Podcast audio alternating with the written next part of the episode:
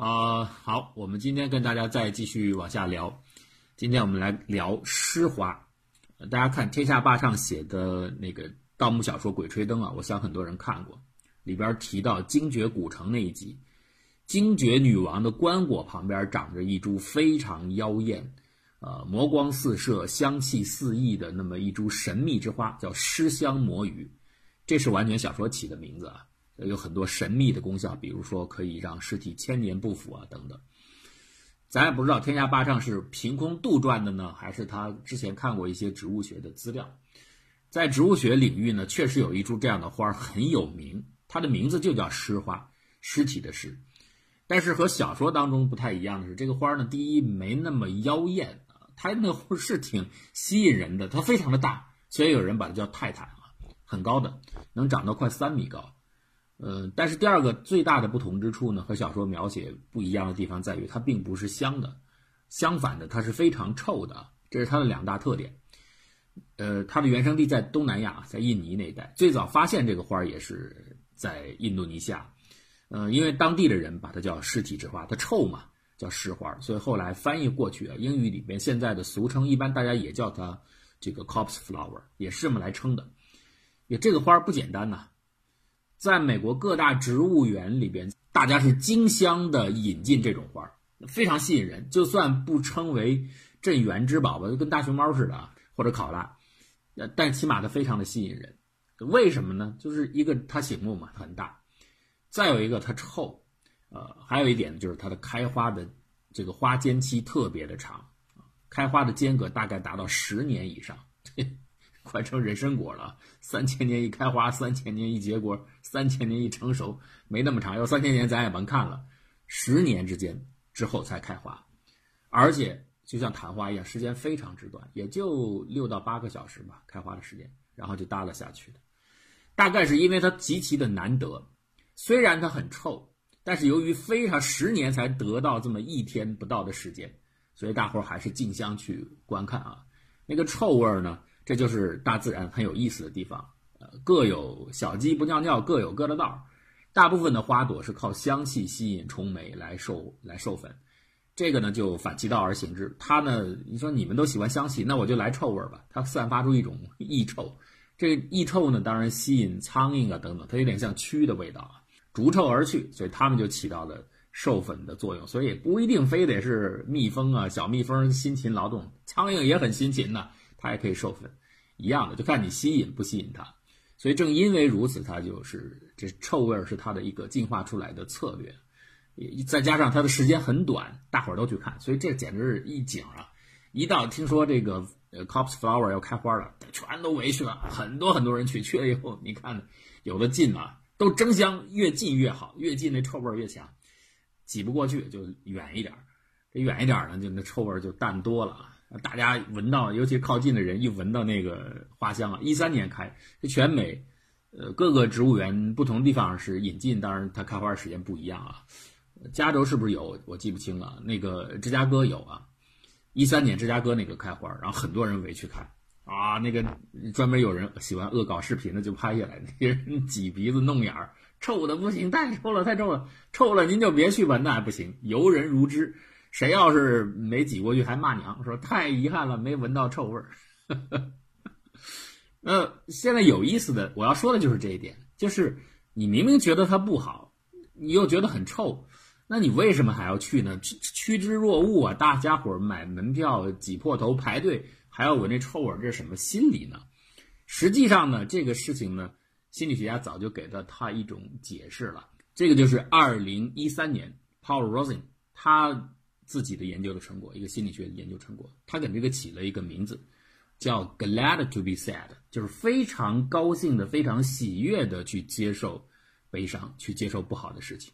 那么有一个。专用的术语啊，就叫做 benign masochism，怎么翻译过来？大概就是呃比较好的、比较优雅的受虐，或者比较欣喜的受虐，就这大概是这个意思。这个 masochism 就是受虐狂的意思啊。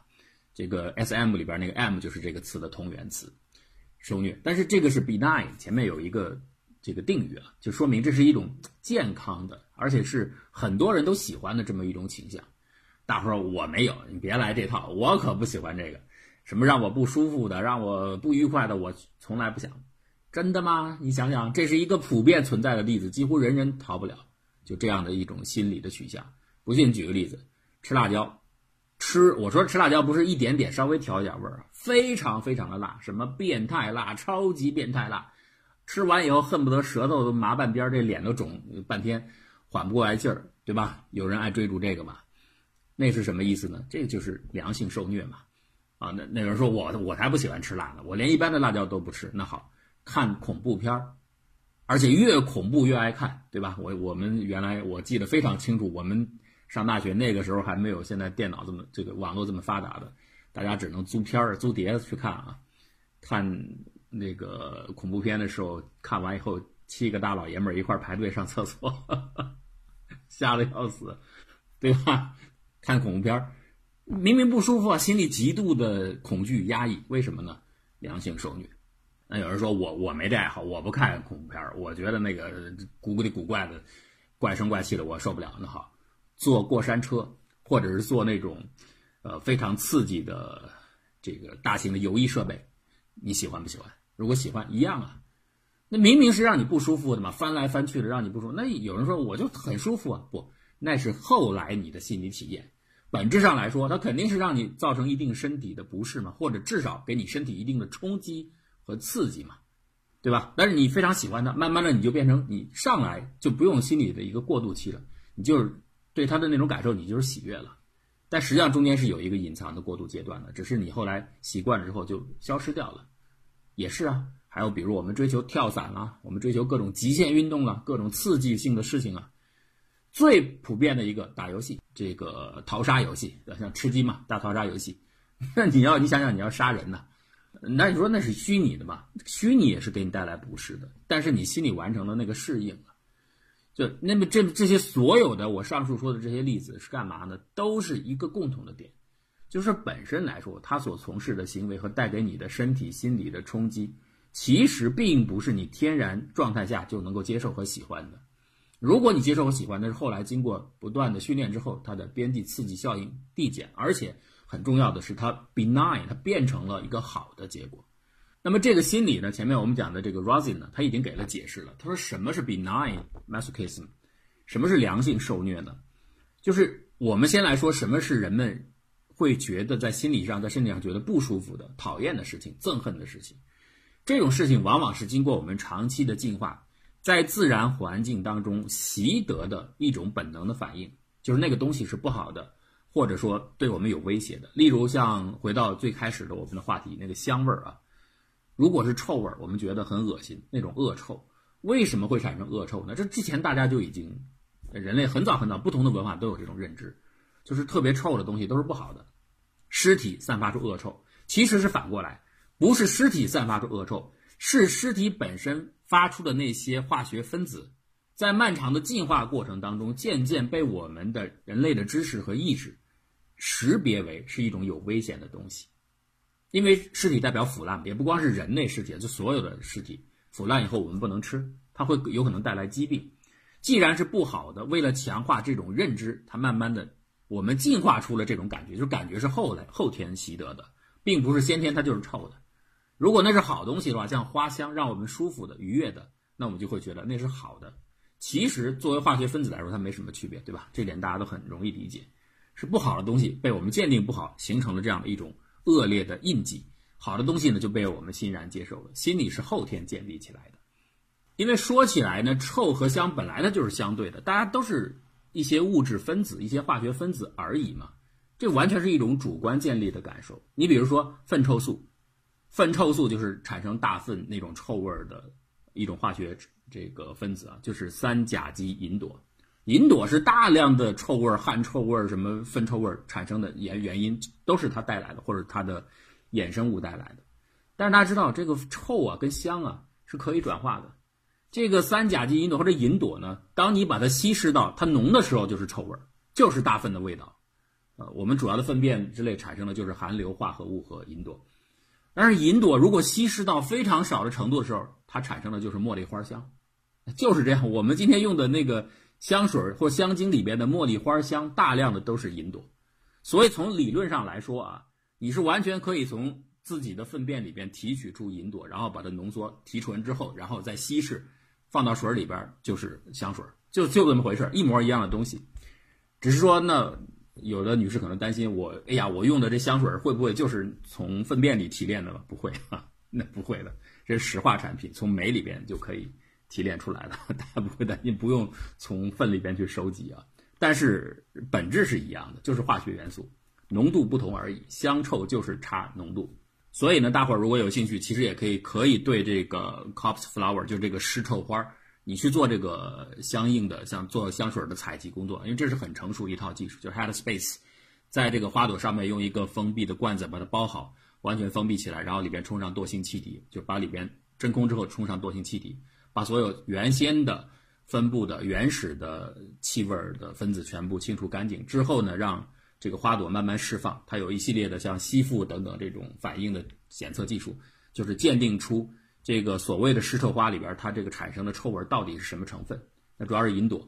好，这个出来之后，具体成分出来之后呢，你把它做成配成相应的香水，之后你把它稀释，你看看它会不会由臭变香？很有可能啊，说不定就由臭变香了，就是浓度不一样而已。c a r d i s 有一个叫厌恶理论，这个厌恶理论里边总结出来核心的一条就是：凡是你觉得不好的东西，那么就不要看，不要摸，不要吃。这就是自然环境当中我们了解到的这个知识，对我们身体会有损害，所以我们就会觉得它非常的可恶。不光是气味了，颜色呀、造型啊等等。你看那蛆也是啊，你会觉得蛆很可爱吗？没有吧？除了极少数人，那也是因为它主要是在尸变的地方出现，这个对我们是一个威胁，要警惕啊！异常鲜艳的蘑菇，那种非常醒目的颜色，也是一种视觉的信号的刺激。这个是厌恶理论当时已经总结出来。还有一个很鲜明的例子，比如放屁啊。我们都觉得别人如果放屁的话很很难闻，很不适应。有多少人是觉得自己放屁也很难闻的，就很难受的？恐怕不多吧。又比如我们上卫生间，啊，要去方便一下。如果是别人刚刚使用完，他前脚走，你去伦敦了，坐那以后，你肯定刚进去觉得啊，这味儿好难闻的。但是假设你是你自己，你刚刚用完马桶之后，你离开，然后又返回，你会觉得哎，这味儿很难闻？不会，你甚至不觉得有味儿啊。这为什么呢？因为你自己释放，你刚才做做这些事情啊，而你自己对自己是放心的，那是你自我嘛，没有一种危险感。既然没有危险感，它就不会让你的心理建立成一条可识别的这种信号，你就不觉得有异味。但别人不行，那可能有危险，他整个身体健康会不会释放出一些信号来啊？嗅觉这方面的认知确实是经过很长时间的一个演变，我们知识的积累才慢慢的意识到，最早。人们最早像达尔文时期，他就发觉了，说你看动物啊，动物在发情的时候，那个鼻孔经常会张大，它在拼命的闻各种各样的味道，那就说明什么呢？这气味里边带有信息素，这信息素呢会刺激动物发情啊，或者促进它们交配的，有这样的作用。那一个自然的问题就是人有没有？人好像不像动物有那么典型的这种反应，比如很多动物它通过尿液，它在一个固定地方排尿之后呢，就可以建立配偶之间，它就可以起到择偶的辅助作用。人好像没有这样的行为了。人当时的人觉得自己是万物之灵，和一般的动物不一样。尤其是在解剖学上也是，动物它能够识别所谓的信息素呢。它的鼻子里边有两个小很小的洞啊，小坑。那小坑呢叫离鼻器啊，它有离鼻器。人呢没发现。哎，你看我们这人果然跟动物不一样。我们这人是高级动物，没有离鼻器，当然就意味着你没有办法收集各种各样的信息素嘛。你连这个基本的硬件都没有。再有一个呢，早期的人类的大脑的认知呢，也是发现我们没有感知信息、处理这个嗅觉信息的对应的器官。就即使你找到离鼻器了，也没有大脑可处理的硬件设备啊。所以你看，没有采集设备，没有分析运算设备，当然我们就没有这套功能。我们跟动物不一样，动物可以通过气味、通过尿液，它就发情了。人不是，人没有。可是呢，主流科学家老觉得这不太对呀。我们起码跟动物是差不多的。就算我们没有离鼻器，它它藏在哪儿或者怎么退化的呢？我们总得搞清楚吧。他们不太愿意轻易相信说我们就是造的神造的，跟动物不一样。那所以这个问题在暗中的研究，尤其是做香水的更是这样。因为所有的搞香料，当时还有各种各样神奇古怪的分支行业啊。香水呢，它稍微宣传的时候不能太离谱啊，因为香水或多或少都在暗示这各种各样的香味会刺激人们的性欲，对吧？这女士如果抹上香水之后呢，呃，就会增加她的魅力，增加她的性感的程度、吸引力。它都在暗示这个，只是说它不好明说啊。但是在香水之外，这大产业之外，很多分支产业当时有专门出售这种可以自刺激发情和 刺激这个性欲的种种种的这种香味瓶子都卖了啊。但主流的香水产业，他们其实很愿意说，我们能不能发现人类的这个嗅觉的到底机制在哪里？是不是真的能够刺激促进男女之间的性吸引力？他们很希望，所以他们当时就像风险投资一样，花了很大的钱资助科学界去找离鼻器。找我们大脑的这个感受设备，对嗅嗅觉的处理这个机制啊，后来果然在八十年代陆续这些都发现了，就证明我们没有什么奇怪的。人确实跟动物好像不一样，动物是在地上撒泡尿，它就可以起到 促进发情的作用了。人毕竟不同，虽然你也发现了这些硬件上的离鼻器，大脑当中的器官，那么人到底和动物在这方面表现是是是本质的差异呢，还是只是程度的差异呢？你还要做测试嘛？当时有好多诸如此类的心理实验，就是希望发呃去测试一下，是不是这种香气真的能够促进人们内心的那种性欲。呃，男大学生、女大学生很多这样的测试，呃，这个测试啊，大家现在可以去看，结果发现都没有这个效果。然而有人说，那会不会是这个女性她排卵期的时候，就是快要最佳的受孕期的窗口的时间内，是不是对于特定的男性，他容易有体味啊？呃，很很就是说很 man 的那种 气味的人，会不会让他心潮澎湃啊？感觉平时觉得那个很恶心，因为之前的大量的实验都是说那种体毛多的，然后汗味重的，都是很很让女士讨厌的。所以这跟科学家的期待是不同的。科学家是期望某种气味能促进人们之间互相的性的吸引力嘛，这跟交配得有关系嘛？这这结论是反的，那就说那是不是排卵期？排卵期做一样，还是讨厌？你拿去有人这不要不要去一边这。味儿太大了，科学家没办法。好，一直到后面，人们才终于意识到它确实有作用，但不像我们想的那样简单直白的，就是一个人人高马大的，然后汗毛很重，这嘎吱窝底下黑不隆咚的，然后呃也不洗澡，那个汗味一重就吸引女性的，不是，女士都是讨厌的。反之亦然啊，女性体味重的男性也不讨男性喜欢。那么这个促进作用在哪儿？后来就人们就从一个点子入手，就是刚才我讲的。你自己放屁你不恶心，然后别人放屁你就恶心。你自己用洗手间你不觉得有味儿，别人用去你马上就觉得有味儿。从这个角度，它其实呢是我们免疫系统的一种识别机制。就比如一个女性成员是家庭当中的一份子，她对自己熟悉的父兄的味道就比较接受了，体味的味道比较接受。那么从遗传学的机制来说，就是说她对自己家族的免疫系统的覆盖的面是了解的，基因的覆盖面是了解的。作用在气味上，也就是说，他闻到这样的味道，他熟悉，就知道这些是我已经具备了。他是同一个家庭成员嘛？但是当他择偶的时候，他会选择哪种气味会让他觉得相对来说比较舒服呢？就是反映出他们的免疫机制的覆盖和自己家族是不一样的，那就会他们会觉得很性感，或者或觉得非常的好，让他舒服。这个是有实验去，大概我记不太清数据的，是两千个。男大学生和女女大学生分开，就是用那个汗衫来做，结果你就会发现，同样一个人的汗衫，有的女性，有的这个女大学生就觉得很好，味道很不错，很舒服啊，有的评分就很差，恶臭，所以这就可见它的选择性呢是有它的生理学基础的，但并不是非常简单的是有味儿而已，这这是体味很重，然后呃一普遍的女性都喜欢，不是的，它有高度的选择性，这点呢最早。在白鼠实验上也是同样的，所以人没有什么特别的，一模一样来的。那我们说回这个尸香魔芋，就是这个尸花它的这个香气，人们闻它呢，这属于 benign masochism，良性受虐。那么下面的问题就是，人们为什么要追逐良性受虐呢？这就是正好它的心理建构机制。我们讲了，是人们的祖先识别出了一些危险的东西，为了警惕自己的后代，把它先天性的变成了固化的程序。内化在我们的认知当中，就变成了我们的嗅觉的一种几乎天然的反应，或者是呃视觉或者触觉的天然反应。那个东西不要碰，危险。但是呢，这个事情是有反例的。如果我们能够确定我们要接触的东西，我们要触碰的东西并不危险，或者它本身是危险的，但我现在处在了一个可防护的安全的环境当中，这个时候我要不要接触它？我要接触的。人的本能是要接触的，要去探险，要去冒险，要去尝试。是要接触的，只要我安全就可以了。所以为什么我们喜欢看灾难片？因为我们在安全的环境。为什么我们喜欢看恐怖恐怖片？因为我们知道那 完全就是营造出的，我们本身是很安全的，没有问题的。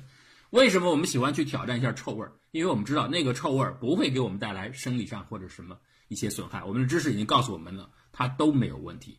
所以这是人的另外的一种欲望，也是本能的欲望，就是在确保了自己的安全之后，应该接触一些原先可能会有危险的或有危险倾向的东西。这个就是 benign masochism 的来源。安全之后，要尽可能的接触世界，探索世界，所以它不是受虐，它其实是一种挑战。正因为这样的一个机制的存在，你才会发现，在大的植物园里边，当这种很稀罕的湿香墨鱼开花的时候，才会围到那么多人去在它的周围拍照，然后闻臭味儿，也还会看到为什么那么多的美食街里边超辣的火锅，反而点的人越多，就是这个道理。